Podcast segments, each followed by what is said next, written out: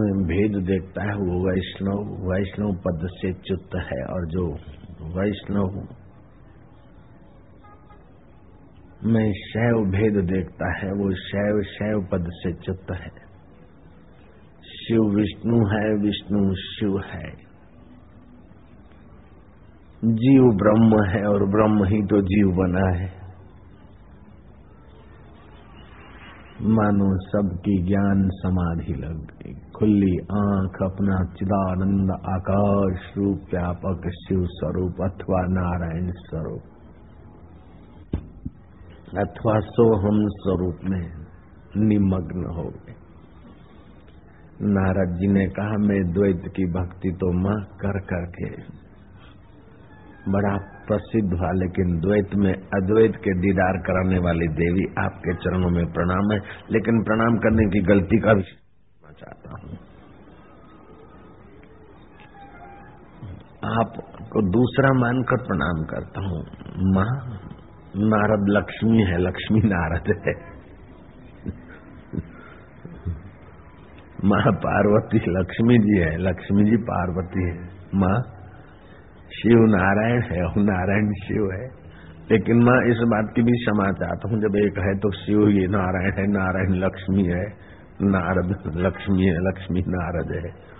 ये भी पूर्ण मात्र है। वो भी आपकी सत्ता से, और मैं इसकी भी मैं क्षमा चाहता हूँ कि आपकी सत्ता से, और मैं बोल रहा हूँ, ये भी आरोप मात्र है। सब निर्विकल्प स्वरूप में पर ब्रह्म परमात्मा के आनंद में, शांति में, सोहम स्वरूप में निमग्न हो गए। एकम सत्यम बहुधा वदंती विप्राह एक ही सत्य स्वरूप उस परमेश्वर के बारे में बहुत प्रकार से विप्र, ज्ञानी जन वर्णन करते मधुर शांति। परमेश्वरी शांति।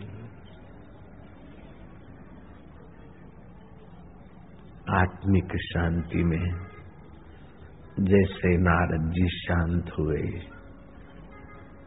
आत्मिक स्वभाव में जैसे शिव पार्वती नारायण लक्ष्मी।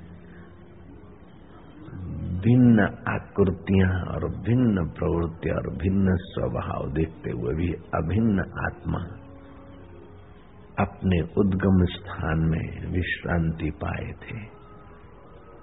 आज शिवरात्रि का ये महापर्व उज्जैन में ध्यान योग शिविर।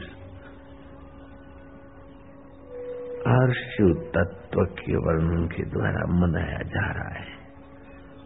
भगवान शिव, जैसे अपने शिव स्वभाव में है, वैसे आप भी शिव स्वभाव में डूबते चले जाओ।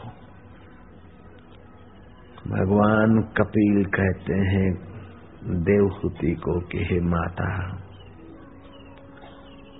जो मुझे खूब व्यंजन वस्तुएँ मंदिर में अर्पित करते हैं, लेकिन दूसरों में दोष दर्शन करते हैं, दूसरों के रूप में छुपे हुए मुझ परमेश्वर को नहीं जानते, मानते, उनकी मैं विधिवत विस्तार वाली वस्तु, पूजा और विस्तार से किए हुए व्यंजन अर्पित वे स्वीकार नहीं करता हूँ। भगवान कपिल कहते हैं कि प्राणी मात्र में जो मेरा चैतन्य बपू है, उसका अनादर करके जो बाई है, विस्तार वाली पूजाएँ करते हैं। उनको थोड़ा सा भावना का लाभ हो जाता है, लेकिन मैं तो छुपा ही रहता हूँ। माँ, मैं उन्हीं के हृदय में प्रकट होता हूँ जो सब में एक और एक में सब की भावना करके अपने सोहम स्वभाव में विश्रांति पाते हैं। भगवान कपिल कहते हैं कि माँ आसक्ति बड़ी दुर्जय है। लेकिन वही आसक्ति अगर सत्पुरुषों में हो जाती है, महापुरुषों में हो जाती तो संसार सागर से तार देती। भगवान रामानंद, राम जी के श्री विग्रह को नहला रहे थे। बड़े प्रेमी थे। नहलाते समय तो हाथ तो घूमता ही है, चहु और। उनको महसूस हुआ कि प्रभु की पीठ पे कोई घाव आभास हुआ। संत प्रवर के आँखों में आँसू आ गए कि प्रभु, आपके पीठ पर किसने घाव किया? ऐसे करके ध्यानस्थ हुए कि तो प्रभु ने प्रेरणा दी कि रामानुजाचार्य पीठ पर घाव तुम ही ने किया। प्रभु, मैं आपके पीठ पर घाव कि मैं राम सबके हृदय में रोम रोम में रम रहा हूँ। लेकिन तुम कुछ लोगों की सराहना करते हो। और खंडन मंडन में पढ़कर कईयों की निंदा कर लेते हो। लेकिन सत असत, जड़ और चेतन सब मेरा ही स्वरूप है।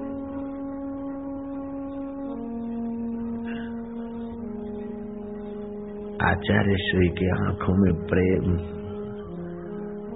और पश्चाताप के आंसुओं की धार बही की अब प्रभु मैं किसी व्यक्ति व्यस्त और सिद्धांत का खंडन नहीं करूँगा। सारा आपका ही खेल विस्तार है ऐसे ही जानूँगा। जैसे नास्तिक का, पापी का, दुराचारी का स्पर्श और उसके साथ भोजन करने से स्थूल शरीर के और मन के वाइब्रेशन डाउन होते हैं। ऐसे किसी का निंदा करने से भी मानसिक शांति और मानसिक प्रफुल्लिकता डाउन होती। जिनकी तुम निंदा करते हो, वो तो उस समय क्या पता क्या करते होंगे, लेकिन निंदा करने से तुम्हारे चित्रूपी खेत में हल्का बीज घुस जाता है, कांटे करकट घुस जाते हैं।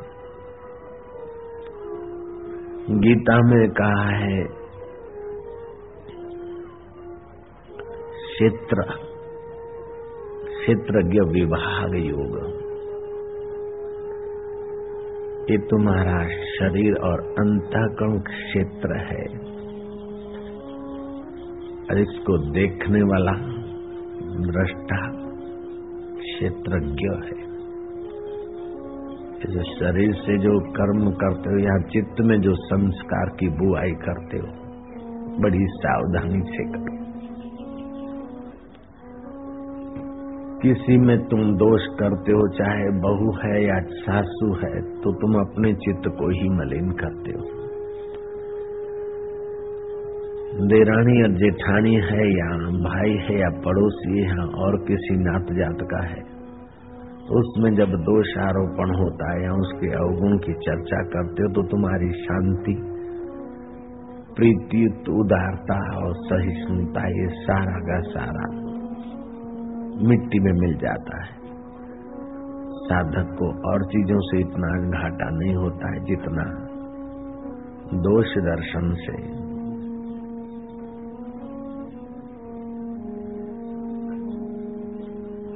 काम आना साधक नहीं चाहता मैं काम में, गुरु में, क्रोध में, गुरु में, लोभ में या चिंता में चूर हूँ। लेकिन हो जाता है, ये उसकी व्यवस्था है। लेकिन निंदा करना उसकी व्यवस्था नहीं है। या छल करना उसकी व्यवस्था नहीं है। छल करे न करे उसकी मर्ज़ी की बात है। कपट करे न करे उसकी मर्ज़ी की बात है। काम, क्रोध, लोभ, ये तो आवेग है, बेचारा फिसल जाता है, लाचार है। लेकिन निंदा करना, ये आवेग नहीं है, निंदा करो न करो। तुलसीदास ने कहा, सुनो तात माया, कृत गुण और दोष अनेक। इस माया के जगत में, जहाँ देखोगे गुण और दोष अनेक दिखेंगे लेकिन आप दोष देखोगे तो दोष देखने के लिए दोषाकार वृत्ति बनेगी, हृदय दोषी आपका होगा, घाटा पहले आपको होता है। इसलिए हृदय को दोषी बनाकर आप निर्दोष प्रभु का अनुभव कैसे कर सकते निर्दोष ब्रह्म में हृदय को स्थिर कैसे कर सकते सुनो, तात माया, कृत गुण और दोष अनेक। और देखना हो तो तुलसीदास जी कहते गुण देखा ही दोष न देखा उभय देख अविवेक। देखना हो तो जरा गुण देख लो, चलो। लेकिन दोष देखने के लिए तुम कोई जमदूत थोड़े हो या तुम कोई पुलिस थोड़े हो? तुम कोई जेलर थोड़े हो? किसी के सजा देने के लिए तुम्हारा जन्म थोड़े हुआ है। देवलोक में चर्चा चली के सबसे ज़्यादा प्रसन्न, सबसे ज़्यादा सुखी और सबसे ज़्यादा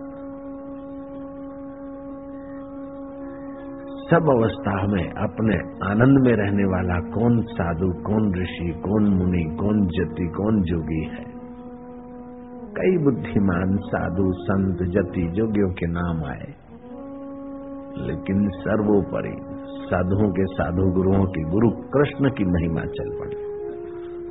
कृष्ण से बढ़कर और प्रसन्न रहने वाला व्यक्तित्व इस वक्त धरती पे कोई नहीं है।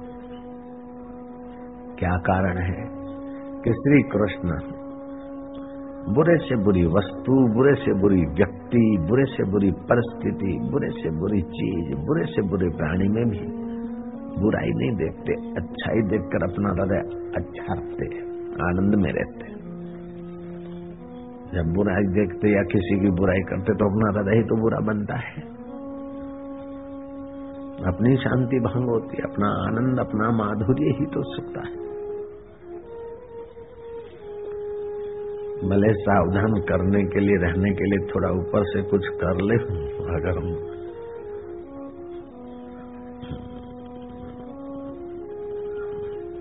कोई कुटुंब का या कोई समाज का अगुआ है तो लेकिन राग द्वेष से प्रेरित होकर तटस्थ रहे।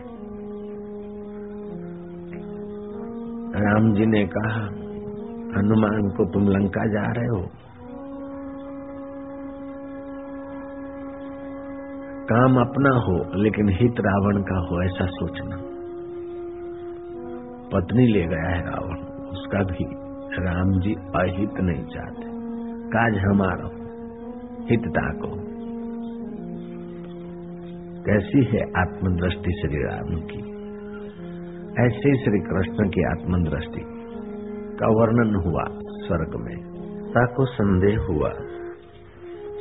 श्री कृष्ण ग्वाल मित्रों के साथ जहाँ से पसार होने वाले हैं, देवता वहाँ कुत्ते का रूप लाकर उस गली में लेट गया। कुत्ता ऐसा के पूंछ कटी घाव पड़ा है, मक्खियाँ बिन बिन आ रही आँख फटी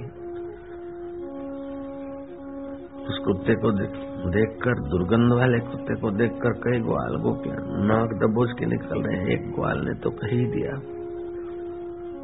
कृष्ण ही, कितना अभागा प्राणी है। कितना पापी जीव है। शरीर में घाव पड़े और कीड़े खट बदा रहे पूछ कटी है। कान के इर्द गिर्द भी कुछ मक्खियाँ बिन बिना रही होठ फटे आँखें फटी न जाने ज़िंदा है कि मरा है। कितना अभागा प्राणी है। कृष्ण कहते कि इतना अभागा प्राणी ये क्या करता है? उसके दांत चमक रहे ये उसके पुण्य का फल है, देखकर तू आनंदित रहे, नहीं तो गाय को परेशान होता है। तुम अपने हृदय को, ये ऐसा है, ये ऐसा है, ये ऐसा है, ये वैसा है, परेशान क्यों होते हो? उसमें भी कहीं तो दांत चमकते हुए होंगे, कहीं तो कुछ होगा। सासू में भी कोई तो गुण होगा, बहू में कोई तो गुण होगा, पड़ोसी में कोई तो गुण होगा। ऐसा कोई मनुष्य नहीं जिसमें कोई गुण नहीं। ऐसा कोई वनस्पति नहीं जो औषध न हो, और ऐसा कोई शब्द नहीं जो मंत्र न बन सके। लेकिन संयोजक का दुर्लभ उसका गुण का हिस्सा देखकर संयोजन करके अपना हृदय और व्यवहार महान बनाए ऐसा कोई दुर्लभ। राम जी को हज़ार हज़ार कोई आप शब्द कहता और हज़ार हज़ार बुराइयाँ करता, राम जी अपने दिल में नहीं लेते। लेकिन अच्छी बात, कोई राम जी की कोई सेवा करते तो राम जी उसका गुण भूलते नहीं। दोष याद नहीं रखते और गुण भूलते नहीं। वो आदमी बड़ा सफल जीवन जीता है। जो सामने वाले के दोष भूल जाता है और अपनी भलाई भूल जाता है। और वे वे लोग विफल हो जाते हैं, जो अपनी भलाई थोड़ी सी करते और जिंग हाँकते और दूसरे की बुराई विस्तार से बकते रहते वे सासू के साथ रहने के काबिल नहीं होती बहुएँ बहुओं के साथ रहने के काबिल नहीं रहती सासू भाई के साथ रहने में काबिल नहीं होते भाई। और वे मूर्ख पत्नी के साथ रहने के काबिल नहीं होते और वे मूर्ख पत्नियाँ पति के साथ रहने के काबिल नहीं होती। और फिर भटकते रहते हैं, वकीलों के चरण चूमते रहते हैं, डाइवर्स करो या ये करो या वो करो। मैं उसको ठीक करूँ, वो उसको ठीक करे, वो उसको, उसका दुश्मन, वो उसका दुश्मन। I shout you shout will carry dot out मैं भी रानी तू भी रानी, कौन भरेगा घर का पानी? संवारना है तो अपने दिल को संवार। घाट वाले बाबा के प्रति मेरा बहुत बहुत आदर बढ़ गया, एक कारण। मेरे मित्र संत थे, उम्र में मुझसे बहुत आगे थे। मैं तीस पैंतीस साल का हुआ और वे उस समय सत्तर पचहत्तर के थे। लेकिन मैं कभी कभार उनकी दाढ़ी में हाथ घुमा देता था। मज़ाक में बड़े बड़े आदि शंकराचार्य के पद पे तो आदि शंकराचार्य की परंपरा में गादी पे बैठे हुए कई शंकराचार्य भी उनके दर्शन करने गए। लगन श्याम बिरलाया और कई एमपी और कई लोग उनके दीदार करते थे। वो मेरे मित्र संत थे। और उन्होंने जब घर छोड़कर साधना की तो एक मंत्र किसी जोगी ने दे दिया। मंत्र जपते तो मंदिर के घंट बजने लग जाते। एकांत जंगल के मंदिर में जाते और जप करते तो मंदिर का दरवाज़ा खुल जाता था। उनके साधन काल में सिद्ध अवस्था में तो सभी छूट ही जाता है।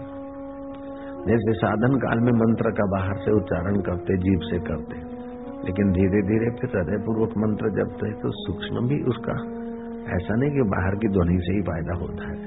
मानसिक जब से और ज़्यादा फ़ायदा होता है। वैखरी वाला जब पसंती में पसंती वाला परा में आए। वैखरी वाला मध्यमा में मध्यमा वाला पसंती में पसंती वाला पराग में तो उसका प्रभाव और बढ़ जाता है। जितना जो चीज़ सूक्ष्म होती है, उतना पावरफुल होती है। एक बूंद पानी जब बाष्पीभूत बनता है तो तेरा सुगनी ताकत कर देगा तो फिर सूक्ष्म साधना में, सूक्ष्म अपने आत्म स्वरूप में, स्वयं स्वभाव में चलेंगे जंगल में वो जहाँ बैठते थे, वहाँ कई सांप आते थे, उठा के उनको रख देते। सांप में भी आत्मदृष्टि एक बार जंगल में शेर ने शिकार किया था ये महाराज वहाँ से पसार हुए तो शेर ने देखा, अब क्या करूँ? शेर शर्मिंदा होकर साइड मार गया, महाराज चले गए, फिर शेर आया शिकार खाने को। ऐसी उनकी दृष्टि थी। उनको हम बड़ा स्नेह करते थे। वो मेरे को बहुत स्नेह करते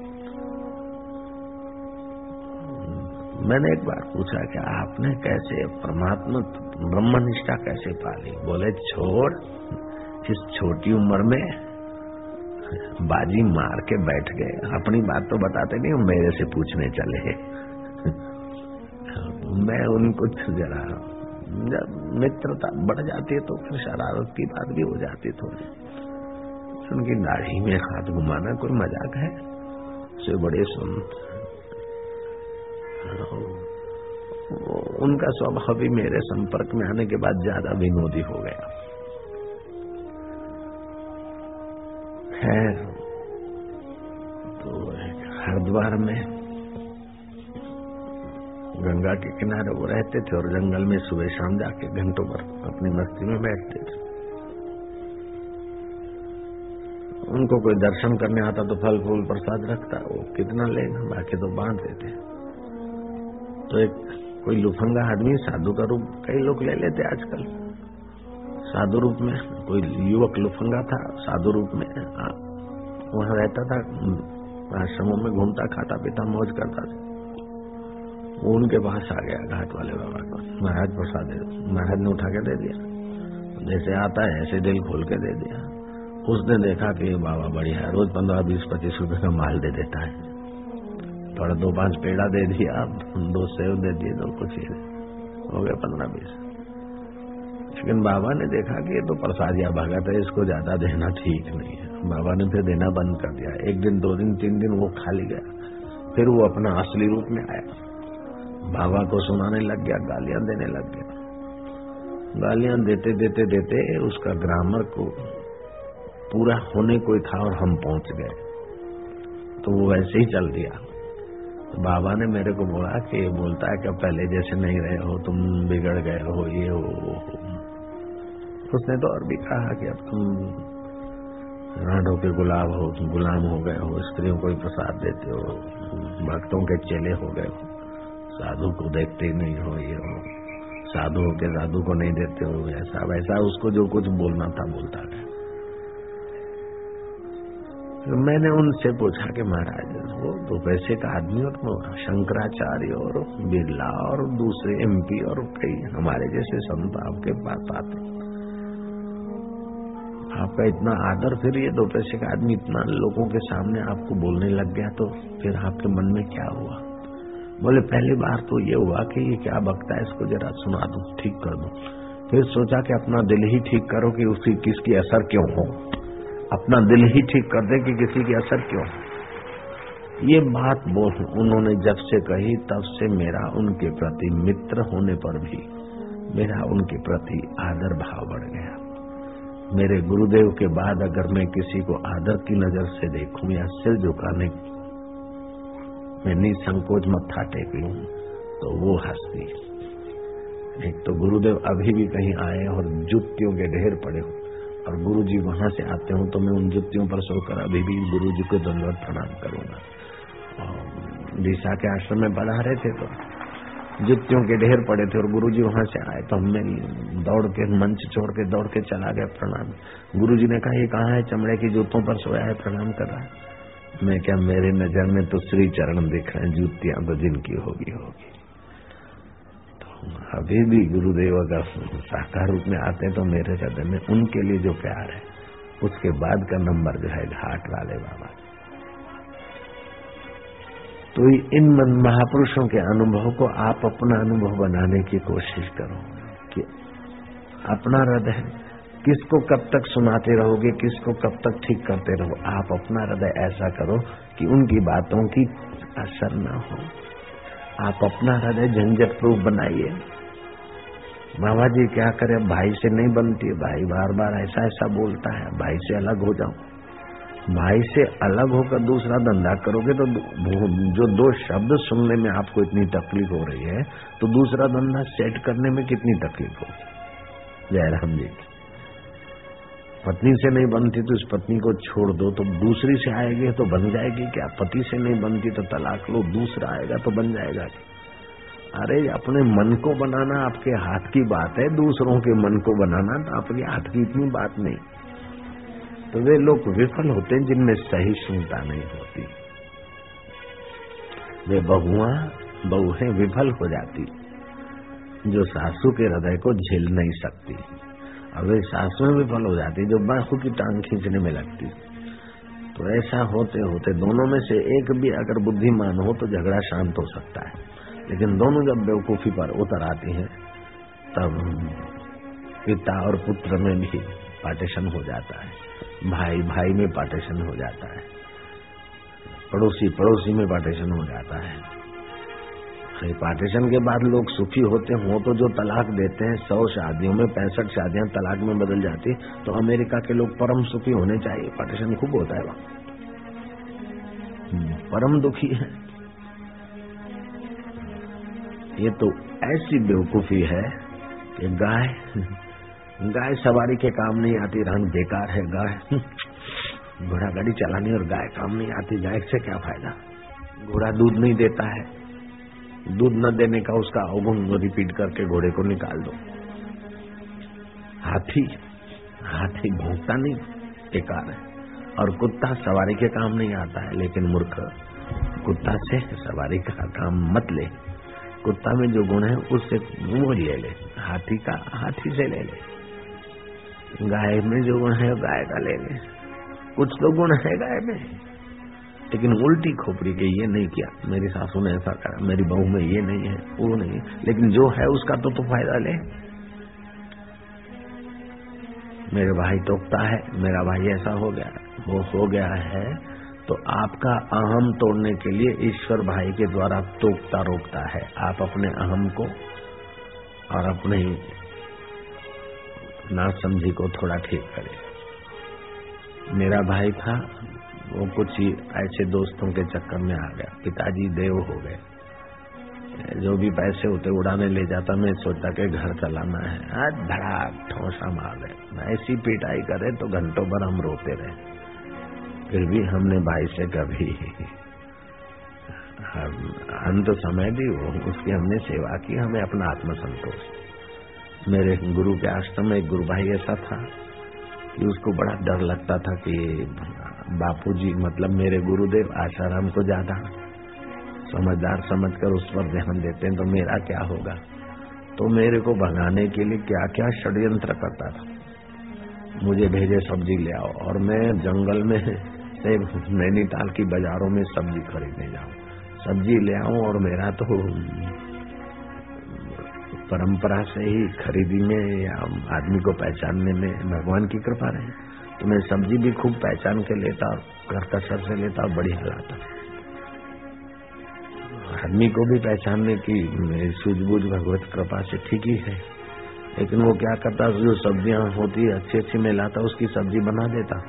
और जो दो दिन, तीन दिन पहले कुछ बासी बचा है एक्स्ट्रा बचा है, वो सारी सब्ज़ियाँ इकट्ठी करके थैली में जाके गुरु जी को बताता, बोलो ये सब्ज़ी लाता मुझे बोलता जाओ, पानी भर के आओ। मैं पानी भर के आता बोले दूध भी लेते आना। दो बाल्टियाँ पानी की भर के आता और दूध का करमंडल साथ में होता है, एक आध बूंद दूध की उसमें ढुल जाती वो अपने रसोड़े में रखवा कर दूध के करमंडल में से काफ़ी दूध बाल्टी में ढोल देता और बापू जी को बताता कि बोलो, ये दूध ले आने गया और बाल्टी में ढोल के आया है। ऐसे करके न जाने और भी क्या क्या उसने किया। वो अंगत सेवक था और सब लोग उसकी चाटुकारी करते थे और मैं तो बड़ा अदब से दूर रहता था। तो ऐसे ऐसे उसके चेले और वो ऐसा ऐसा वातावरण पैदा करता कि बापूजी मेरे को एक मिनट भी न रखे। ऐसा मेरे लिए माहौल खड़ा कर देता।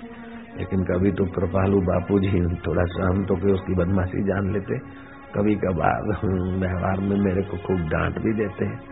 लेकिन हमारे दिल में उसके लिए नफरत गहरी नहीं उतरी। अंत में तो हमारा ही विजय हमको दिख रहा है। नारायण हरि। हम नफरत क्यों करेंगे? काहे को करे? कब तक करोगे? अपने दिल को ऐसा सजाओ वाटर प्रूफ शॉक प्रूफ स्वयं सो प्रूफ लेकिन आपका हृदय हो जाए प्रॉब्लम प्रूफ झंझट प्रूफ जो भगवान के रास्ते जाता है, ईश्वर को पाने के लिए जाता है, पति तो पत्नी का कर्तव्य है उसको सहयोग करे, क्योंकि ईश्वर को तो पाएगा पति, लेकिन पूजी जाएगी पत्नी भी। हम ईश्वर के रास्ते चले तो अभी नारायण की मम्मी को भी लोग माताजी माताजी करते, लेकिन वो माताजी जब शादी करके आई तो मेरा सिर खपा दिया कि मुझे पिक्चर ले चलो। पिक्चर ले चलो पिक्चर चले चलो। कौन सा पिक्चर के बोल राधा बोल संगम होगा कि नहीं? मैं क्या नहीं होगा। और फिर उसी माताजी को हम ले भी गए। वो तो तैयार हो गई, महारानी बन गई, दुल्हन की साड़ी वाड़ी पहनी, जिस दिन दुल्हन बनी, वही कपड़े, वही गहने, वही ज्वेलरी पहनी। हम तो वही झब्बा और लेगा उसके साथ जब चले तो हम तो चपरासी जैसे लगे। मैं क्या चलो भाई, कोई बात नहीं। लेकिन अब कौन, कहा है दुनिया जानी? हम का कहीं तुम्हें तो ईश्वर प्राप्ति का एक सुंदर, सरल और अकाट्य सिद्धांत है कि आपके अंदर सही सुनता होनी चाहिए सहन शक्ति को बढ़ाई दूसरी बात, ईश्वर को पाने की तीव्रता जगाई और तीसरी बात, भगवान के नाम का जप, भले वैखरी में करिए, मध्यमा में करिए पशंति में करिए, जप बढ़ाए। चौथी बात, भगवान के स्वरूप का ध्यान। और पांचवी बात, भगवान को पाए हुए महापुरुषों का सानिध्य और उनकी सीख को बस अपने जीवन में उतारे, यूँ काम बन जाए, यूँ। ऐसा नहीं है कि हम कोई दूध के दोए हुए, हम भी कई बार फिसले कई बार हमको भी गुस्सा आया होगा, ऐसा कोई बात नहीं कि हमने जो बातें बताई तो हम बताएँगे तो अपनी अच्छी बातें बताएँगे। कोई भी बात बताएगा तो अपनी अच्छी बताएगा। अपनी वीक बात क्यों बताएगा? मंच पे बैठ के। जयराम जी की। तो हम कोई दूध के धोए हुए नहीं है बाबा, हमारे से भी गलतियाँ हो जाती। गुरु भाई के लिए हमारे मन में भी कभी नाराज़गी आ जाती है, गुरु जी में कभी कुछ कभी कुछ हुए तो सब ऐसे चलता है, लेकिन सावधानी रखते तो काम बन जाता है। महापुरुषों के उपदेश की जरा महापुरुषों के अनुभव की और उपदेश की जब चोरी कर लेते हैं तो आप शहनशाह बन जाते जयराम जी की। महापुरुषों के अनुभव की, जैसे घाट वाले के अनुभव की मैंने चोरी कर ली। मेरे को बहुत फ़ायदा हुआ। महापुरुषों के अनुभव को आप चुरा लो और चुरा लोगे तो वो राज़ी होंगे, नाराज़ नहीं होते। महापुरुषों को ठग लो बस। संतों को ठगने में मैंने संतों को खूब ठगा। और वे संत कृपालु है मुझ पर। जिसमें से, जिस संत में से जो सीख लिया, जो गुण मिल गया, हमने ले लिया चुरा। भगत जगत को ठगत है, भगत को ठगे न कोई। एक बार जो भगत ठगे तो अखंड यज्ञ फल हो। नारद जी भक्त थे, भक्त का मतलब जो ईश्वर से विभक्त न हो। अब मैं ईश्वरत्व में जो जगह है ऐसे भगत जगत में रहते हैं, जगत की वस्तुओं का उपयोग करते वो करते, लेकिन वो जगत से आसक्त नहीं होते। जगत भगत को ठगत है, भगत को ठगे न कोई। एक बार जो भगत को ठगे, भगत का अनुभव को अपना अनुभव बना ले। एक बार जो भगत ठगे तो अखंड यज्ञ फल हो मूर्ख का नाम भक्त नहीं है, आवेशी का नाम भक्त नहीं है, पलायनवादी का नाम भक्त नहीं है, स्वार्थी का नाम भक्त नहीं है, लेकिन जो अपने आत्म चैतन्य के आनंद से आत्म चैतन्य के ज्ञान से आत्म चैतन्य के माधुर्य से जो विभक्त नहीं होता है, जैसे आज की कथा के प्रसंग में था। लक्ष्मी जी ने कहा कि नारायण, आप शिव हो, और शिव जी, आप नारायण हो, ऐसा समझकर नारायण शिवलोक में जा रहे हैं, शिवलोक, शिव नारायण लोक में जा रहे हैं। और मुझे क्षमा करना कि आप में और उनमें ये भाषा का ही विलास है, बाकी आप, हम, मैं, सब एक ही ब्रह्म है। ये है भक्त, लक्ष्मी जी की भक्ति है ये। वे भक्त नहीं हो रही। ऐसे जो भक्त है, ऐसे भक्तों के अनुभव को, वचनों को जो अपना बना लेता है, चुरा लो उनके अनुभव को। भगत जगत को ठगत है, भगत को ठगे कोई। एक बार जो भगत ठगे तो अखंड यज्ञ फल हो और पुण्य फल तो आप स्वर्ग में भोगो नष्ट हो जाए, लेकिन ये ज्ञान, अखंड फल ऐसा है कि आपका वो अखंड फल कभी नष्ट ही नहीं हो। आप सदा ब्रह्मानंदम परमानंदम केवलम ज्ञान मूर्ति द्वंदातीतम त्रिगुण रहितम तत्वमस्यादि लक्ष्य एकम नित्यम विमल सर्वधि साक्षी भूतम जो भी भाव आए, जो भी परिस्थिति आए, उसमें बहुमत उसके साक्षी हो जाओ। किस किस से अलग होगे, किस किस से लड़ोगे और किस किस से जुदा होगे। जुदा होना है तो अज्ञान से जुदा हो जाओ। अपने मन की बेवकूफ़ी से जुदा हो जाओ। दोष देखना हो तो आपको अपने मन के दोष बहुत मिलेंगे। दूसरों को सुधारना या दूसरों से भागना उससे तो अपनी बेवकूफ़ी से भागो और अपने मन को सुधारने में लग जाओ। दूसरे अपने आप सुधरने लग जाए। घूमते घामते हम जब अहमदाबाद में आए और वहाँ कुटिया बनाई तो आ, थोड़े दिन तो कोई पड़ोसी महाराज था। फिर देखा कि मेरे पास बहुत लोग आने लगे तो उनको बड़ी तकलीफ़ होती। उस महाराज ने भी खूब माइक में माइक लगाकर दिन रात गालियाँ देना चालू किया। और गालियाँ देते थे तो, उनको अशांति होती रात को नींद नहीं आती। फिर उनके चेलों को भेजते थे, क्या आसाराम को बुलाओ। तो मैं शिवलाल को ले जाता और मैं समझ जाता कि इनको नींद, क्या कारण है? बोले, नींद नहीं आ रही गुरु जी तो मैं क्या चलो, हम आते शिवलाल को बोलता कि तुम इनके सिर पर मालिश करो, मैं इनके पैरों को मालिश करता हूँ। और मालिश के कारण उनको नींद आ जाती। बड़े सुखी सोते। फिर सोचते देखो, आखिर आया न चरणों में? देर सदेर मेरे अधीन होगा होगा। कभी मैं नारायण को भेजता, फल फ्रूट ले जाओ, कि दिन भर इतना गालियाँ देते बेचारों को, एनर्जी खर्च होता तो तुम ले जाओ। तो ये बात मैंने ऋषि दयानंद की चुराई, जयराम जी की, किसी को बोलना नहीं। मैंने सुना था कि ऋषि दयानंद का यश देखकर कोई साधु उनको गालियाँ देता था और ऋषि दयानंद उनको फल फ्रूट और मिठाई भेजते थे तो ये मैंने जो सुना था मैंने चुरा लिया। तो मेरे को गालियाँ देने वाले साधुओं से मैंने वही व्यवहार किया। तो महाराज, देर सवेर मेरे को ही फ़ायदा हुआ, उनको क्या हुआ भगवान जाने। वो जब संसार से चल दिए, तब भी मैं उनके आश्रम में गया। और उनकी अंत्येष्टि कैसा करना चाहिए, उनके भक्तों को मैंने बताया। और व्यवस्था करके उनके शब को, उनके शरीर को डोली में बिठवाया और डोली को कंधा दिया और मैं अपने आश्रम में ले आया। मैं क्या महापुरुष जीवित थे तो कृपा कर रहे थे, अब अंतिम समय भी उनको स्टेज पे हमने रखकर। हमने कहा कि आपके साथ मिलकर महाराज जी कड़क शब्दों में माइक पे जो भी प्रसाद देते थे, वो तो उनकी दया थी। अंदर में तो उनको मेरे लिए प्रेम था, तभी तो कुछ बोलते थे मेरे लिए। जयराम जी की। तो ये बात मैंने ऋषि दयानंद की चुराई। जयराम जी की। मैंने सुना तो मैंने चुराई ऐसे आप भी महापुरुषों की बात सुनते तो कुछ चुरा लो। महापुरुष नाराज़ नहीं होते, राज़ी हो जाएँगे। घाट वाले की बात मैंने चुरा ली। तो भाई इतने लोग महाराज आपको पूछते और ये दो पैसे का लुफंगा इतना बक गया, आप इतना सुना, आप चुप बैठे रहे। बोले, पहले तो मन में आया कि मैं इसको जरा ठीक कर दूँ, फिर सोचा कि इसको क्या ठीक करे, अपने हृदय को ही ठीक करो कि इनकी मूर्खों की असर न हो। मैंने वो घाट वाले की बात भी चुरा ली। और उनकी बात आप भी चुरा लो तो आपको भी लाभ है। ये चोरी महाशाहूकारी है। जयराम जी की ये ये ठगी महा ईमानदारी है। मूर्ख का नाम नहीं है भगत।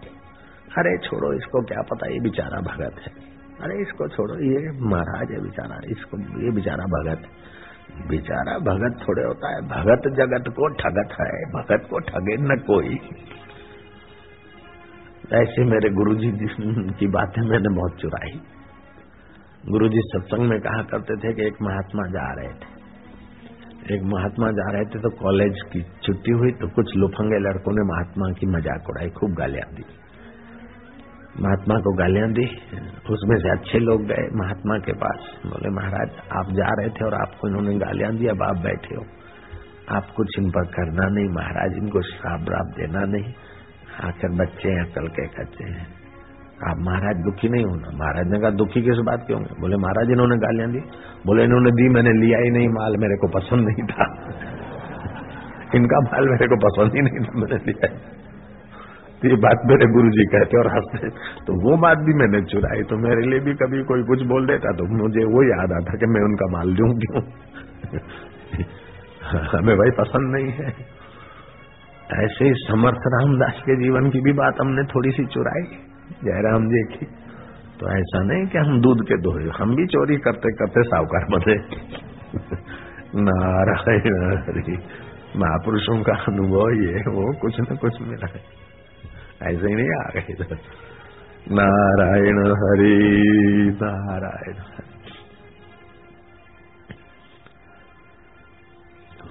समर्थ रामदास को किसी ने सुनाना चालू किया। रामदास तो चल रहे थे और वो सुनाया जा रहा था, तुम साधु लोग, भीख मांगते, ऐसा करते, देश पे बोझा है, फलाना है ढीना है। अब तुम्हारे तो कई हमने निंदा सुनी है, वो सुनी। और समर्थ सुनते सुनते सुनते, जब गाँव के नजीक आए तो समर्थ खड़े हो गए। उसको बोला, भाई, तेरे को जो भी कुछ बोलना है, अभी भी जल्दी बोल दे। अभी तुम पीछे मत आओ, क्योंकि वो गाँव के लोग मेरे भक्त हैं। तो फिर तेरे को तकलीफ़ करेंगे। इसलिए तेरे को जो कुछ देना है गाजिया वाले जो रहते थे आगे तुम्हें पीछे नहीं आना, क्योंकि वहाँ सारे भक्त है ना। उनके सामने तू गाली देगा ना तो तेरे को तकलीफ़ होगी ना, इसलिए। वो आदमी का मन बदल गया समर्थ के पैर ऐसे हमने गौरांग की बात भी चुरा ली, जयराम जी की। गौरांग जब कीर्तन यात्रा करते करते जिस गाँव में पड़ाव डालते, रात रहते तो जानकारी पा लेते कि गाँव में सबसे ज़्यादा खराब में सर, खराब आदमी जिसको बोलते हो। है ऐसा नहीं बोलते, जिसको लोग खराब में खराब बोलते। बदमाश, शराबी, कबाबी, सारे सारे खराब आदमियों का जो एकदम बॉस हो, उसका नाम बताओ। गौरांग फिर उसी आदमी को बुलाने को अपना भगत भेजते थे। तो इसमें यात्रा करते करते गाँव वालों ने कहा कि जगह ही मगई है, बस सुबह शुरू होता है, बस दारू से ही कुल्ला शुरू करता है। बोतलें पीता है सुबह जगह ही मगई। बड़ा लुच्चा है, किसी की नहीं मानता, ऐसा ऐसा। गौरंग ने कहा, कोई बात भक्तों को बुला जाओ, जगह मगई को सुबह सुबह कैसे भी समझा के ले आओ। दो भक्त गए कि गुरुजी बुला रहे गुरु जी बुला रहे इधर आधी बोतल तो पी चुका था, इधर आओ गुरु जी आओ क्या नाम है गुरु जी का? बोले, गौरंग, उठा के बोतल मारे, ले गौरंग शराब की बोतल दे मारी, शिष्य को तो खून की धार बही। शिष्य आया, गौरंग के पास के उसने तो आपका नाम सुनकर रहे ये हमारे ऐसे आया वो तो गौरांग ने कहा, कोई बात नहीं, अपना इलाज विलाज करो। फिर दो पाँच दस आदमियों को बुलाया बोले, उसको लाओ, प्रेम से हाथा जोड़ी करके ले आओ। अगर नहीं आता तो फिर बलपूर्वक ले आओ। अभी तो ये दो गए तो जरा मार खा के आप आठ दस जाओ, और उसको कैसे भी करके ले आओ। बलपूर्वक लाओ, लेकिन उसको तकलीफ़ ना हो, ऐसा ध्यान रखना। जगई मगई को ले आए। ले आए तो अब उस वो नशे में था और आठ दस आदमी बलवान बलपूर्वक ले आए। गौरांग ने कहा, इनको बिछा दो, थके होंगे प्रभु जी। आराम करो, नारायण। उसको शराबी को थोड़ी नींद नींद आ गई। गौरांग अपना नियम करके शराबी के चरणों के पास पहुँच गया और उसके पैर अपनी गोद में रखे। गोद में रखे और उनके पैरों तले हल्का सा प्रेम का हाथ घुमाने लगे, उनको चमकी करने लगे। तो उसकी आँख खुली सोचा कि क्या पता ये पैर पकड़ के मेरा, मेरे को धोबी घाटे कि नहीं, मारेंगे, क्या करेंगे? लेकिन गौरांग की निगाहें पड़ी और गौरांग के हाथ करुणामयी थे। फिर उसको समझ में देने लगी, बोले, महाराज, क्या करते बोले, प्रभु, आप बहुत दिनों से श्रमित है अभी भी थके हैं। आराम करिए आप नींद करिए। मुझे सेवा दीजिए। बोले, नहीं महाराज, ये क्या करते बोले, नहीं नहीं, आपसे आराम करिए। मुझे आनंद होगा। सुलाया, उसको थोड़ा आराम करा। आराम तो क्या करे महाराज, वो तो ऐसा बदल गया कि वो महा शराबी महालोफर गौरांग का महान शिष्यों में उसका अव्वल नंबर आने लगा, जगह मगई का। गौरांग फिर उसको सत्संग करने भेजने लगे। तो ये बात भी मैंने चुरा ली, जयराम जी की। तो मैं अजमेर गया तो एक पद्मा नाम की एक बाई आई मेरे पास, जिसको जो सुरेश बापू को जिन्होंने देखा है, उनकी स्टेप मदर वो रोई मेरे पास। तो मेरी बहन मर गई मेरे बने भी दारू पी के सड़क पे पड़े रहते थे, और ये छोटे छोटे छोरे छोड़कर मर गई। तो मेरी माँ ने मेरी बहन का घर न उजड़े, इसलिए मेरे को डाल दिया यहाँ। मैं भी सेवा समझ के करती हूँ। पति तो शराब पी के मतलब मेरा जो हूँ, जीजा जी था, उसको ही अब मैं पति बोलती हूँ। पति शराब पी के, दूध का धंधा करते हैं, लेकिन वो पैसे आते शराब पी के फुटपाथ पे पड़े। मैं हाथ की मशीन है मेरे पास, पैरों के लिए चलाती हूँ। दस बारह रुपया कमाती हूँ, उससे घर चलता है। लेकिन ये सुरेश ऐसा है कि वो पैसे ले जाता है। पैसे नहीं हो तो तपेली बट्टिया, कटोरिया और बेच देता है। कभी कभी घर के वो पेटी तोड़कर उसमें से कपड़े भी ले जा, बेच देता है। ऐसे लोगों से दोस्ती है इसकी बापा। अब आशीर्वाद करो, या तो मैं मर जाऊँ, या तो इस सुरेश को ही भगवान ले ले। मैं क्या सुरेश को भगवान क्यों ले? मैं ले जाऊँ? बोले, ऐसे को आप ले जाओगे, मैं क्या ले जाऊँगा? और सुरेश को हम लाए, हमने तो सुरेश की बेचारे की चरण चंपी भी नहीं किया। लेकिन हमने तो गौरांग की बात चुराकर सुरेश को थोड़ा प्यार दिया और मैं क्या, जहाँ सत्संग करो, सुरेश बापू सत्संग कर रहा है, हमारे को तो फ़ायदा हो गया रेस्ट मिल रही है। ये मैंने गौरांग की बात चुराई। हम भी कोई बड़े खानदान नहीं है। नारायण हरि।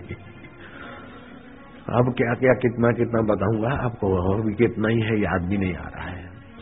नारायण हरि नारायण हरि नारायण हरि। संत तुलसीदास जी जा रहे थे यात्रा करने को। ये मैं उनसे चुराया। मैंने पढ़ा था, सुना था। संत तुलसीदास यात्रा करने को जा रहे थे कि प्रभु जी जिस मार्ग से पैदल चले, मैं उसी मार्ग से। दंडकारण्य ये वो यात्रा कर और तुलसीदास जी घने जंगल में पहुँचे, पगडंडी का रास्ता था, दोनों बाजू लताएँ, वृक्ष, खूब घना जंगल, उस पगडंडी पर। एक विलासी आदमी कोई वैशा के साथ संभोग कर रहा था। तुलसीदास ने देखा कि अब इसको समझाऊँगा तो ये मानेगा नहीं। वापस जाऊँगा तो इसको शर्म आएगी और शक पड़ेगा। क्या करूँ? तुलसीदास ने आँखें बंद कर दी और जो लठ थी, डंडा था, वो ठोकने लग गए। अरे भाई, इस जंगल में है कोई भगवान का प्यारा, खुदा का प्यारा, मुझे अंधे को रस्ते लगा दे। संत तुलसीदास जी। ठोकते ठोकते डंडा तो वो जो सेक्सी आदमी वैशा के साथ वो अपना प्रोग्राम कर रहा था। आप समझ गए ना प्रोग्राम इस बात में तो आप लोगों को समझाने की मुझे ज़रूरत नहीं पड़ती। लेकिन जो मुझे गुरु ने समझाया, वो समझ आ जाए तो कल्याण हो जाए। जय राम जी। तुम शरीर नहीं हो, इंद्रिया, मन, बुद्धि नहीं, चिर आनंद स्वरूप हो जा तुलसीदास ही लकड़ी ठोकते ठोकते तो उसने देखा कि चलो है सूरदास, ठीक है, इधर से सीधे चले जाओ, जल्दी चले जाओ हाँ? बस यही रास्ता है, सूरदास चले जाओ। तुलसीदास कहे हाँ जी, भैया, तेरा भला हो, भगवान भले हाँ अच्छा ठीक है, महाराज, चला जाओ। महाराज लकड़ी टेकते टेकते टेकते झाड़ी में से निकले। देखा क्या वो तो दूर रह गया, झाड़ी में से निकले, आँख खोली तो सियाराम जी सामने। प्रभु, आप यहाँ कैसे? बोले, सज्जनों में तो सब देखते हैं राम को, लेकिन दुर्जन में भी तुम्हारे चित्त ने दोष नहीं देखा, और दुर्जन में भी सियाराम के भाव करके तुम निकल के आए तो तुम्हारे जैसे का दर्शन करने तो मैं पीछे घूमता। मैंने ये, इस कथा में से भी कुछ चुरा लिया। तो अच्छे आदमियों को तो प्रेम करो, लेकिन जो दूसरे हैं, उनको भी कभी कुछ बोलना भी पड़े, लेकिन अंदर में हम जानते कि तू वो ही ठाकुर जी मेरा। तो मुझे तो बहुत फ़ायदा होता है। और मैं बड़ा आनंद में रहता हूँ। तो मैं बोलता हूँ, ये बात आप भी चुरा लो। मैंने जो चोरी करके आया, उसमें से आप थोड़ा ले लो, इसका क्या बागम फ़र्क पड़ता है? ये मेरे मन में होने लगा कि मैंने घर छोड़ा अभी तक अपना भीख नहीं मांगा, अपना खाते हैं। फिर कान पकड़ के दो तमाचे मारे, अपना पराया, अभी तक गया नहीं। अंगूठी वंगूठी थी, उसका भंडारा कर दिया, फिर करमंडल लिया और भीख मांगने गए हम किसी को बोलना नहीं तुम। तो दोपहर के दो ढाई बजे एक मन बोले कि भाई भूख लगे, चलो। दूसरा मन के कैसे मांगेंगे, क्षत्रिय। फिर बोले, भाई छतरी बतरी क्या? मैं घर का खाता हूँ, ये अहंकार तो निकालना पड़ेगा, चल। ऐसे करके मन को मना के ले गए तो ढाई बजे और एक माई थी, डीसा में सिंधी कॉलोनी में। वो भी कहीं ऐसी मेरे जैसी थी गरीब, वो कहीं उधार से लोट, आटा लाकर फुल का पहला उसने तवे में डालकर यूँ घुमा के निकाल रही थी। मैंने कहा, नारायण हरी तो माई को पता नहीं कि सिंधी महाराज जानते हैं सिंधी भाषा? माई ने सिंधी भाषा में गालियाँ सुनाने के। मोह लाल गाल, टमाटे जैसा अट्टा कट्टा बाईस साल का था, उस समय तो कुछ और ही शाइनिंग थी। ये तो अभी थोड़ी दाढ़ी वाड़ी आ गई, सफ़ेद, नहीं तो कुछ और रुबाब था। गाढ़ो गिट्ट गाढ़ा, लाल टमाटे जैसा, ये देखो मुआ कैसा है लाल टमाटे जैसा। टा कट्टा, पहला फुलका डाला, उधारा डालेगा राधे नारायण हरि आज तुम्ब जी पी रहे। हाल हाल चल हराम का खाना है ऐसा माई ने सुनाया, पहली बार तो अखे तो फिर मन को कहा, देख, साधु बनना है तो सहन शक्ति बढ़ा बच्चे।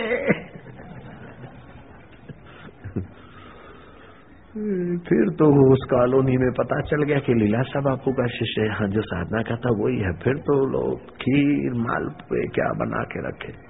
दो तीन दिन तो खूब खूब माल मिला, फिर सोचा कि ये तो मुसीबत हो गई। तो जब हम भिक्षा मांग के आते तो रास्ते में कई भिखारी पड़े तो भाई हम भी भिखारी, तू भी भिखारी, ले पहले उनको बांट देते, फिर अपने हिस्से का छुपा के रखते थे, बाकी उनको बांट देते। जयराम जी की नारायण हरि करमंडल में तल्ले में अपना हिस्से का रख के बाकी का दे देते थे, अपना साहूकारी दिखाते थे कि देखो, अपन भी बांट के खाते हैं। वहाँ भी मन बेमानी कर देता था। नारायण हरि। तो हम कोई दूध के धोए हुए नहीं है भैया। नारायण हरि नारायण हरि। कोई छोटा चोर, कोई मोटा चोर। कोई चोरी करे खजाने की, कोई आने या दुआने की। ऐसा भजन चला था उस जमाने तो। नारायण हरि, महापुरुषों का अनुभव, शास्त्रों की बातें, चुराने में भी फ़ायदा है। नारायण नारायण नारायण क्या बताऊँ, मेरे को तो जो कुछ आता नहीं भाई। जो कुछ इधर उधर से चुराया है, वो बता देता हूँ। मेरे गुरुदेव बोलते एक बार गुरुदेव आ गए पाटन में। मेरे को पता चला मैं डीसा से भगा, गुरु दर्शन करने। को सुबह सुबह गुरु जी सत्संग करते और अपने ब्रह्मानंद मस्ती। तो गुरु जी जो झब्बा पहन के आए थे, वो उल्टा था, जेबे बाहर थी। किसी ने कहा स्वामी जी स्वामी जी जवाब उल्टा है। बोले, उल्टा है तो उल्टा है, क्या मेरे को कोई शादी करनी है? जबा उल्टा है तो उल्टा है। शादी करने थोड़ी जाना है। और हम जो जानते हो, सुनाते अभी कोई काशी पढ़ने थोड़ी जाऊँगा। हम तो संस्कृत संस्कृत नहीं पढ़े। जो जो जानते हैं, वो बताते हैं। सुनना है तो सुनो। और जो पैर लिया पैर लिया, अब क्या करूँ? ऐसा स्वाभाविक बोले कि अभी तक उनकी वो सहजता मुझे याद है। तो ये भी मैंने उनसे ही चुराया। जयराम जी। की नारायण हरि नारायण हरि नारायण हरि। गुरु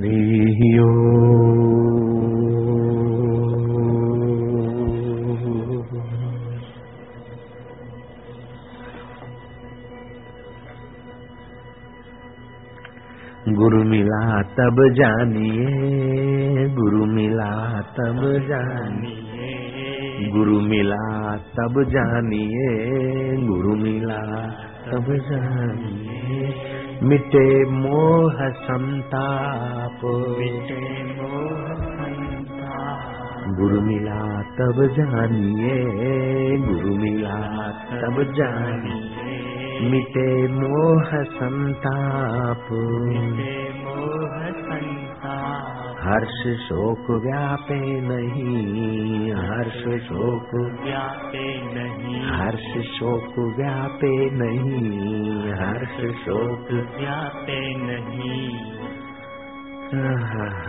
क्या बताए भैया फिर क्या होता है? हर्ष शोक व्यापे नहीं तो? हर्ष शोक व्यापे नहीं तो फिर क्या होता है? सुनो। हर्ष शोक व्यापे नहीं। फिर गुरु अपने आप फिर गुरु अपने आप फिर गुरु अपने आप। फिर गुरु अपने आप। मुझे मज़ा आता है मैं बोलता हूँ अपने आनंद के लिए आपको बोलना है आपकी मौज है। नामदेव महाराज ज्ञानेश्वर महाराज मुक्ताबाई और दूसरे संत यात्रा करने को गए। रास्ते में गोरा कुम्हार का घर ऐसी जगह थे था कि तीर्थ यात्रों के लिए, मानो एक मठ है। गोरा कुम्हार भक्त थे। तो संत लोग वहाँ दो चार दिन ठहरते, थकान मिटाते और सत्संग कीर्तन होता सजाती विचार होते। तो नामदेव, ज्ञानदेव, मुक्ताबाई, दूसरे संत गोरा कुमार के यहाँ अतिथि हुए थे। मुक्ताबाई ने देखा कि गोरा कुमार की थापी उठाया बोले, क्या है? बोले, जो हम घड़े हैं। नैवे में डालते ने, फिर निकालते समय उनको ठोकते, कौन घड़ा कच्चा कौन घड़ा पक्का? ये घड़ा पहचानने के लिए है। तो मुक्ताबाई ने कहा कि तुम्हारे भी तुम्हारे घड़े, मिट्टी के, और ये भी पाँच भूतों की मिट्टी के घड़े, ब्रह्मा जी के घड़े हम और तुम्हारे घड़े। तो इन घरों को भी चेक करो, ये ठापी तो है। हमको भी मारो, कौन सा घड़ा पक्का और कौन सा घड़ा कच्चा। संत सहमत हो गए, सब कतार करके बैठ गए। गोरा कुमार ने सबकी टाल पर थापी ठोकना चालू किया।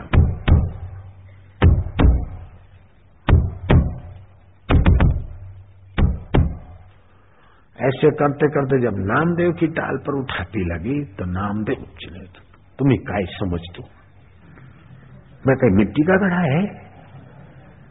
माला तो विठल से दर्शन होते हैं। विठल भगवान के साथ मेरी बात होती है और तुम ऐसे करते हो? गोरा कुमार ने कहा कि ये कच्चा घड़ा है। सब संत सहमत हो गए कि ये कच्चा घड़ा है। नामदेव और चिड़ गए कि अभी अभी मैं दिखाता हूँ कौन कच्चा घड़ा है, कौन पक्का है, तुम बगा सगड़े। मी आता विठ्ठलच्या मंदिर मी जातो आणि माझ्या विठ्ठलला बोला तो आता तुमची सगळ्याची मी खबर लेणार आहे. कच्च्या घड़ा मला सांगते तुम्ही कच्च्या घड़ा मी कच्च्या घड़ा आहे मग कच्च्या घड़ा आहे. आता देखा तुम्ही सगळे मिळून देखा. गेले विठ्ठलचे मंदिरमध्ये माझ्या विठ्ठलला आता तुम्ही लवकर या. माझ्या विठ्ठलला विठ्ठला कुठे आहे तुम्ही? माझ्या विठ्ठलला वो चित्त एकाकार हुआ। भगवान नारायण कहो, शिव कहो, उस शिव की सत्ता वृत्ति रूप में विठल प्रकट हुए। काय आहे नामदेव, सगड़ा संतोला, तुम्ही बतावून द्या, कोण कच्चा घडा आहे, कोण पक्का घडा आहे? मला कच्चा घडा सांगते, सगळे मिळून माझी मस्करी करते, मला ठोकते मैं मैं कच्चा घडा आहे. विठ्ठल ने कहा सगळे संत मिलून सत्य बोलते संताचा अनुभव, संताचा निर्णय सत्य आहे. पण अच्छा मैं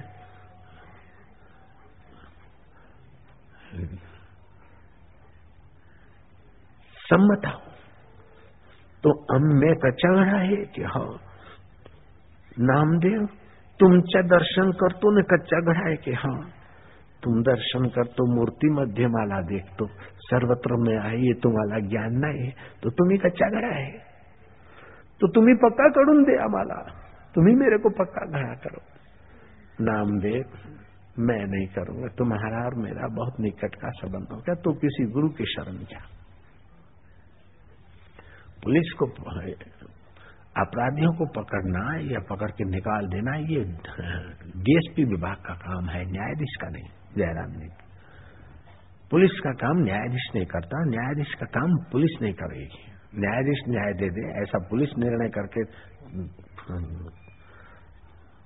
किसी को सजा दे दे और किसी को माफ़ कर दे नहीं हो सकता है। न्यायाधीश का डिपार्टमेंट अलग है, पुलिस का विभाग अलग है।